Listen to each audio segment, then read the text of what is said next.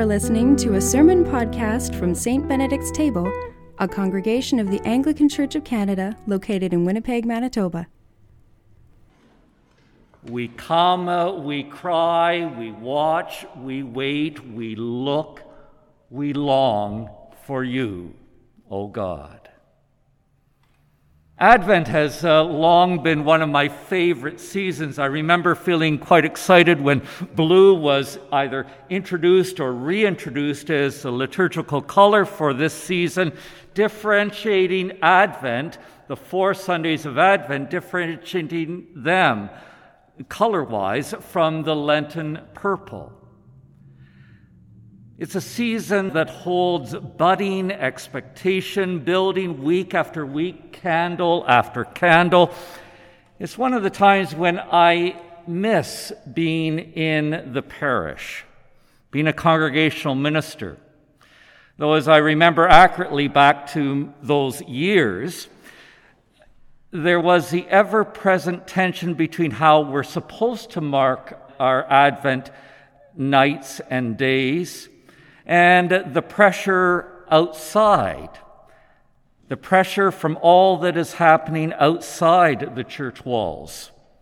To rush into celebrating Christmas almost immediately, almost as after we pass the midway point in November. Advent has long been one of my favorite seasons of the church year. And yet, this year, I'm feeling, well, something that might well be described as Advent hesitancy. I know that Advent is coming. The salt of the earth Christian seasons calendar can't be wrong. Advent is here. And I know that Advent is recommended and good, maybe even safe. But for me to be inoculated with the Advent vaccine, complete with not one but four doses, I'm not sure I'm ready to jump on board this Advent train. Frederick Buechner marvelous, marvelously captures the gift and the promise of this season. He writes, The house lights go off, the footlights come on. Even the chattiest stop chattering as they wait for the curtains to rise. In the orchestra pit, the violin bows are poised. The conductor has raised her baton. In the silence of a midwinter dusk, there is far off in the deeps of it somewhere a sound so faint that for all you can tell, it may only be the sound of silence itself. You hold your breath to listen.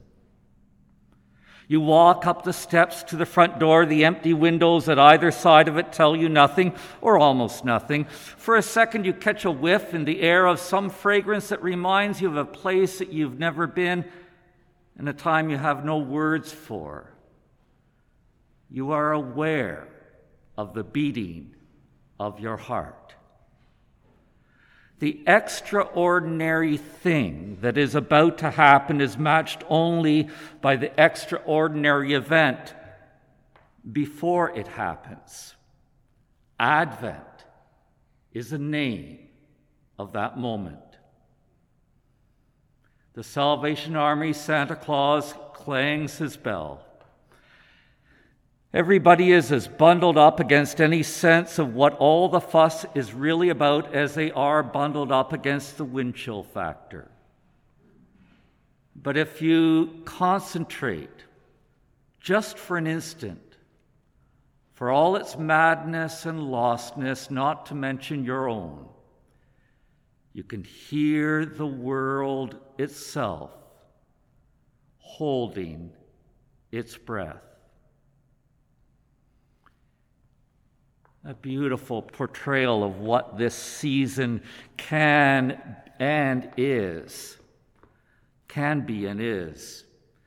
And yet, for reasons existential and otherwise, I find myself surprisingly and disturbingly even. Not sure I want to jump on board. I'm not sure I'm going to make my appointment for the first dose or the second or the third or the first dose. Tonight's gospel reading doesn't help. Phillips Brooks' uh, beloved Christmas carol announces the hopes and fears of all the years are met in thee tonight, and given any of the n- constant news reports flashing across our screens, those news reports and this tonight's gospel reading highlight the fears of all the years. And we carry those with us to this night. How could we not?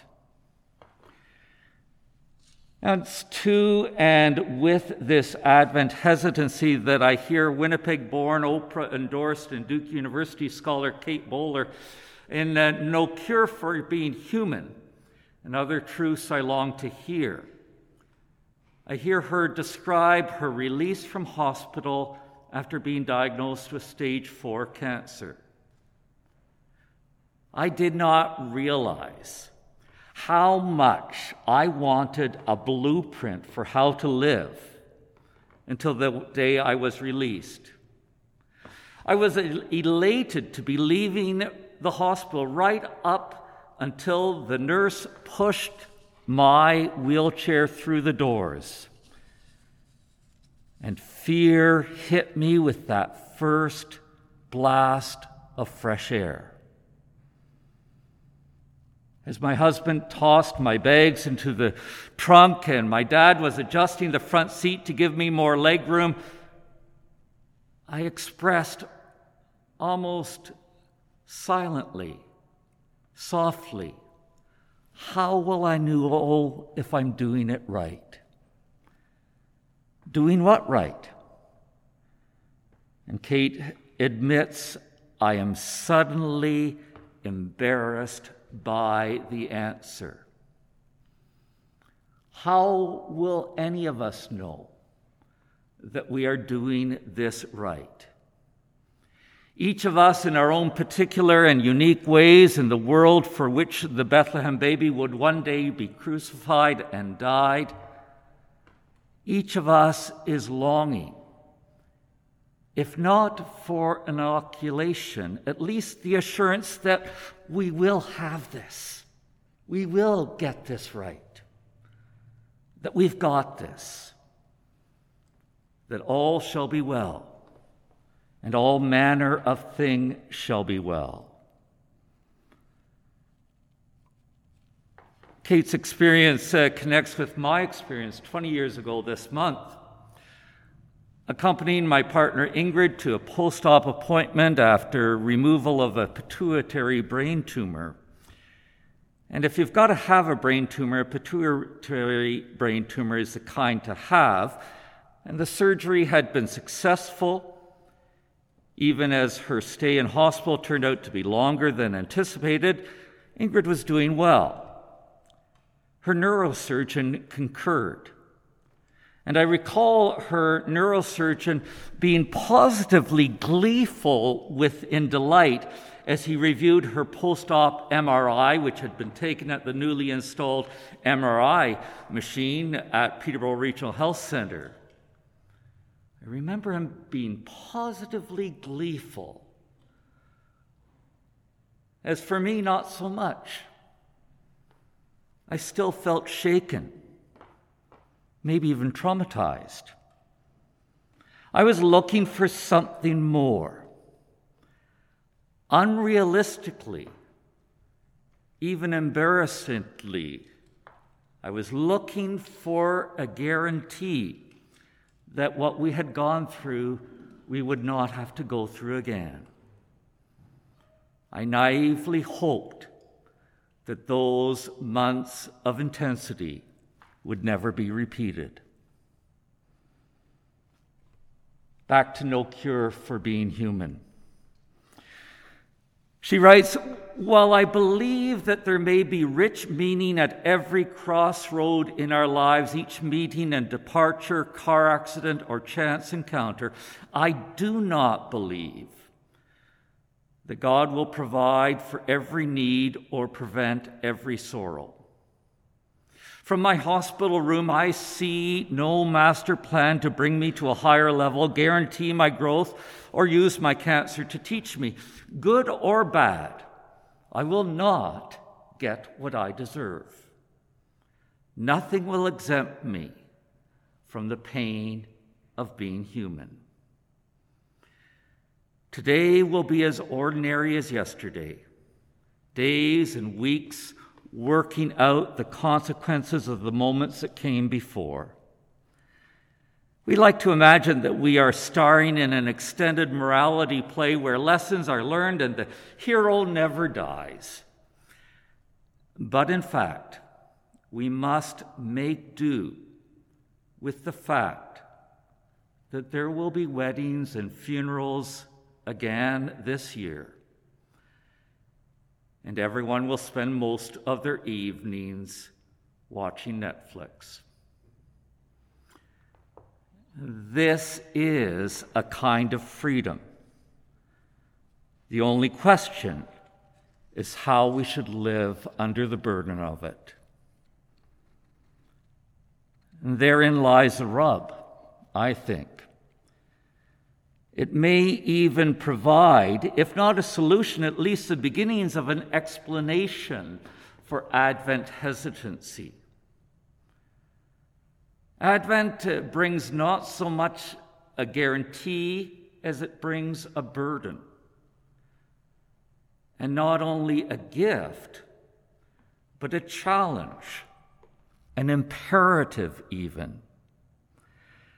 We are in and through these Advent nights and days, and in and through this season of promise, we are welcomed into the burden, the worldview, not just of a little baby, but of a whole new world being born. It will be neither easy nor straightforward. And as almost always seems to be the case for people of God, it will be a most holy, winding, and even circuitous road. As we seek to overcome our Advent hesitancy, along with all of our hopes and fears, I believe we can bring at least three things. First, we need to root ourselves in the scripture story such that the story takes root in our lives. And with each reading from scripture and pray tell, each Advent sermon, we repeat the ancient tales of God's foolish ones and we let the story have its way with us. So I invite us to take any Advent scripture and simply but powerfully read it again and again and again. And let it take hold as an alternative narrative for your life. Second thing is that Advent hope and promise almost always begins with loss, sometimes even destruction. We're familiar with the Advent verse from the prophet Isaiah shoot shall come out from the stalk of Jesse, and a branch shall grow out of his roots.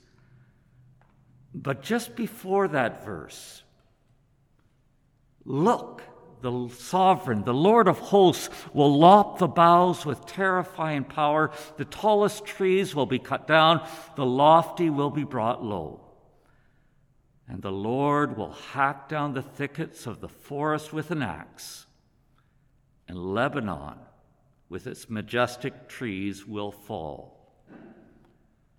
In other words, grief and loss come before resurrection, come before hope, and come before promise.